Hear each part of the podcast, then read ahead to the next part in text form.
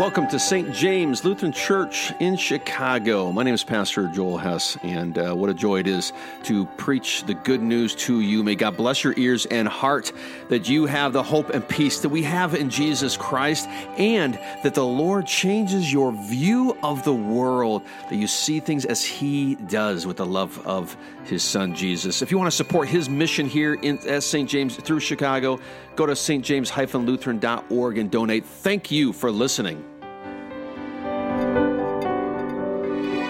And he poured out the coins of the money changers, overturned their tables. He told those who sold pigeons, Take these things away. Don't make my father's house a house of trade. In the name of Jesus, amen.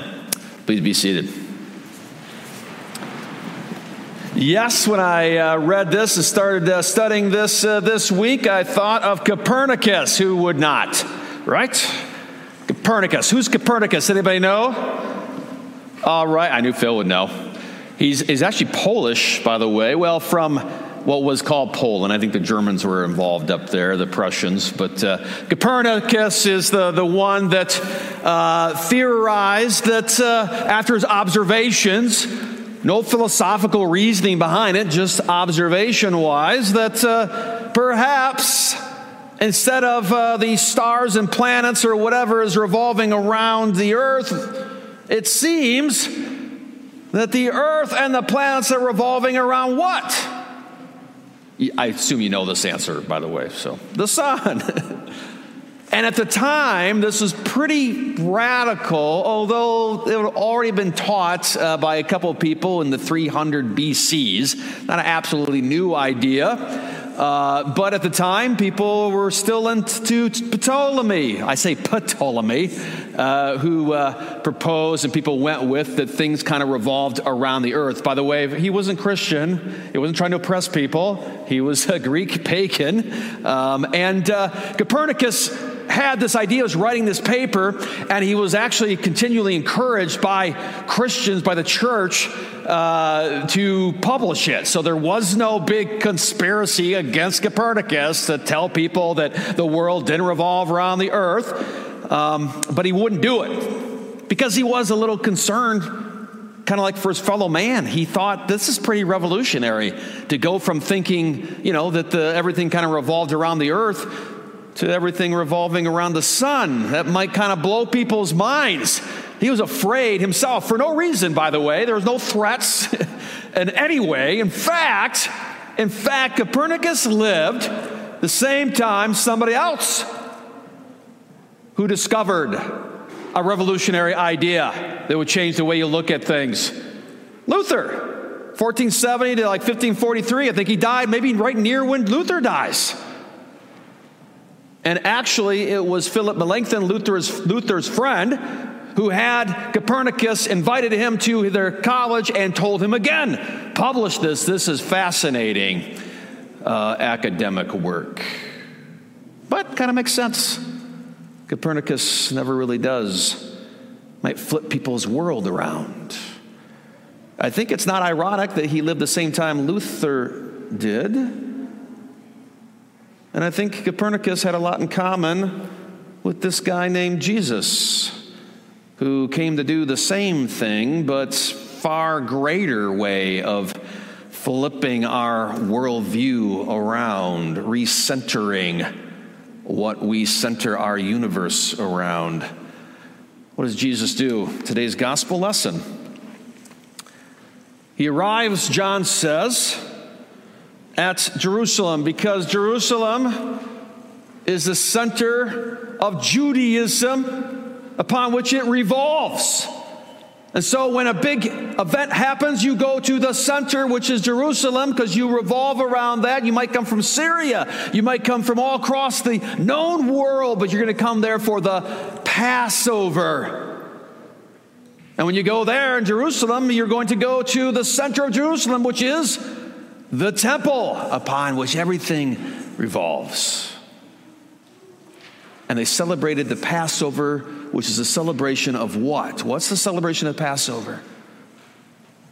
It's a celebration of God's rescue of Israel from slavery and bringing them into the promised land through the Red Sea, defeating their enemies, saving them. They did this every year, coming to the temple, coming to Jerusalem to celebrate. So here they are doing this. And Jesus goes to the temple, and what does he find? He finds people selling oxen and sheep and pigeons, and the money changers sitting there. He makes a whip of cords. He drives them out of the temple. This is a painful thing, by the way. He's whipping them out. They're all leaving scared. First of all, this is not happy go lucky Jesus. What is up with this Jesus, right? He is mad. He drives people out, the sheep and the oxen. If you were approaching the temple, you'd suddenly see a bunch of oxen and sheep coming after you and people running out. And he goes, he pours out the coins of the money changers and overturns their tables. He tells those selling pigeons, Take these things away. Don't make my father's house a house of trade. What is going on here? Revolutionary for sure getting everybody else out of the temple. Now, a lot of times at the last couple of churches I've been at, there's always a wonderful blue haired lady group. And they usually use this as, yes, Pastor, we can't have Girl Scout cookies going on around here. Is that what he's talking about? Uh, literally, people think, yeah, so you shouldn't sell things in, uh, at, uh, in the church. You shouldn't have any selling going on. Like, that's not in any way what's going on here. Or, what were they doing? Was it wrong? They were worshiping God. So they thought. They thought they were doing the right thing to make God happy. Do you know that? Because it's the Passover. So you're coming from all across the world. You're not going to bring a lamb with you. God's the one that told them to do all these things, by the way. God said celebrate the Passover once a, once a year. God said you got to sacrifice this. God said you got to come to the temple. So they're just following God's law. So they would go there, and uh, you wouldn't bring a lamb with you. You would go and you'd buy a lamb. Well, guess what? We got a couple for sale here and it would have to be without blemish, so it's certified by the priest to be good for sacrifice. What's wrong with that? God said you had to have a lamb without blemish and sacrifice it once a year and have the whole Passover meal. So they would be going to the temple and doing exactly that. But you come into the temple, see, and you've got Roman money usually, and that Roman money has a, has a picture of somebody on it. Who would that be? That was the emperor. It kind of made him look like he was a king. Well, we can't have, well, what does God say? Second commandment you shall have no false images. Well, we can't have those in the temple. Well, guess what? I can take those off your hands, small fee, and give you some temple money that you can use to buy the oxen. All with good cause. We want you to follow God's law. What do you think about this? God said do the sacrifices. God said celebrate this once a year. God told them to bring these lambs into the temple. God set up the priesthood. That's all they're doing. What happened here? They had become so obsessed with themselves and their actions that they made that the center of the temple and not what they were celebrating God's insane mercy and grace of forgiveness of sins, let alone the rescue of Israel from Egypt. Does that make sense? This is huge. They're not just crazy nut jerks that just started selling things and took over the temple and made up their own religion. Oh no, they were more religious than anybody. See, they pursued their religion and it looks so similar to God's. You couldn't quite tell as over the years it slipped from celebrating and revolving around God to revolving around them. So Jesus throws them out. and they were probably confused. And he takes that whip and gets rid of them because they had turned the temple into something where you do the giving and man does the work instead of a place where God is the center and he does the work. He removes all the people, all the sacrifice and who is left? Jesus. Because he's better at religion than you are. He's better at being religious. He's better at behaviors. He's better at being good. He'll do all the religious stuff. He'll do the obeying of God. He'll be the priest He'll be the sacrifice. You just sit back and revolve around Jesus. You find yourself as a trader of monies of a, do you find yourself as someone who's come to the temple to do good work does it make sense to you can we fall into this over time changing our universe from revolving around God and Jesus into revolving around us? Yeah, we can. And we do it. Churches are all set up, and their whole goal is behavior modification to make you a better you. They literally say that come to here because we will do this and this. And if you believe in God and read this, you'll be, have a better marriage and you'll be a better person. You'll get on this discipleship, uh, you know, progress, and you'll get better and better. Blah blah blah. Or Luther came in just like Copernicus and found the whole church revolving not around the grace and mercy of Jesus, but instead in the Reformation times, it was revolving around the very religious and pious work of people trying desperately to please God. And Luther got to tell them Jesus pleases God better than you. Let him do the pleasing of God. You can rest. You can enjoy his forgiveness. You can enjoy his work. He doesn't need your help, actually. What things in your life does Jesus maybe need to destroy that you're working so hard at thinking these are the, this is the route to God and it looks pretty good. What stresses are you living? What, what uh, uh, treadmill are you running on? What are you selling and trading in?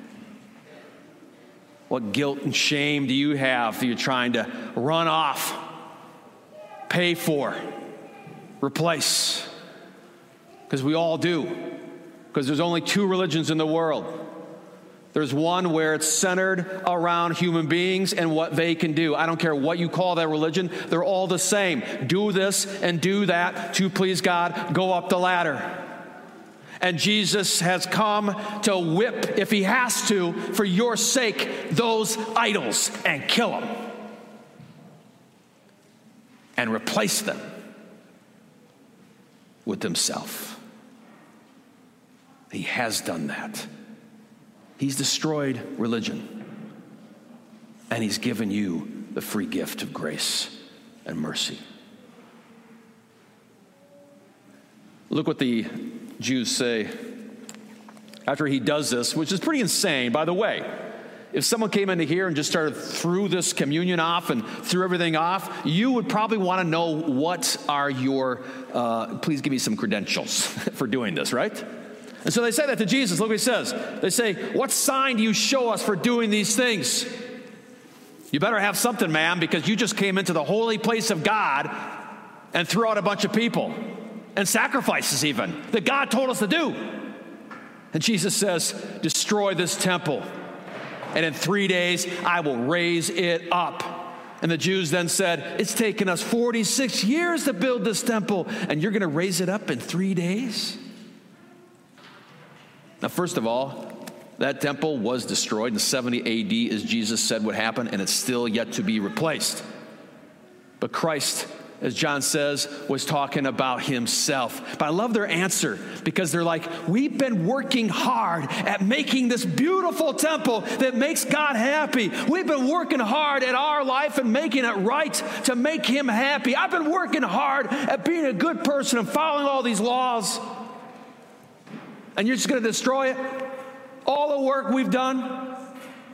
Because their whole life revolved around their work. Jesus came through as he said, indeed was destroyed by their love of the law. Do you know this? Jesus was killed because they loved the law so much. He was destroyed because they wanted to be good people. I promise you, that's what happened. Their pursuit of being good killed Jesus. You know, after they killed Jesus, they had to take his body down because they had to obey the Sabbath. And there, alone on the cross, for these guys here, for those money changers, for you and I and all our fake religions, Christ completed the law. He died in your place and mine. And in his name, he gives you free access to the Father. He gives you eternity. He gives you holiness. He says, Come unto me, all you who labor and are heavy laden, and I will give you rest. He's the opposite of religion. And that's what Christianity is. It's Copernicus' discovery that our salvation doesn't revolve around us, but it revolves around Jesus. And that's great because we can just sit and spin around. Well, He does all the labor and shines upon us and grows us and forgives us and fills us with His joy. Come to me, all you who are labor and are heavy laden, and I'm going to give you rest. I hope you get rest at St. James. I hope Lent gives you rest. I hope as you go to Easter, you have rest. And I hope Jesus sometimes comes into your house and gets rid of that treadmill and that idol and those things that you are just laboring at. It'll just be lost, anyways, and replace it with Him. In Jesus' name, Amen.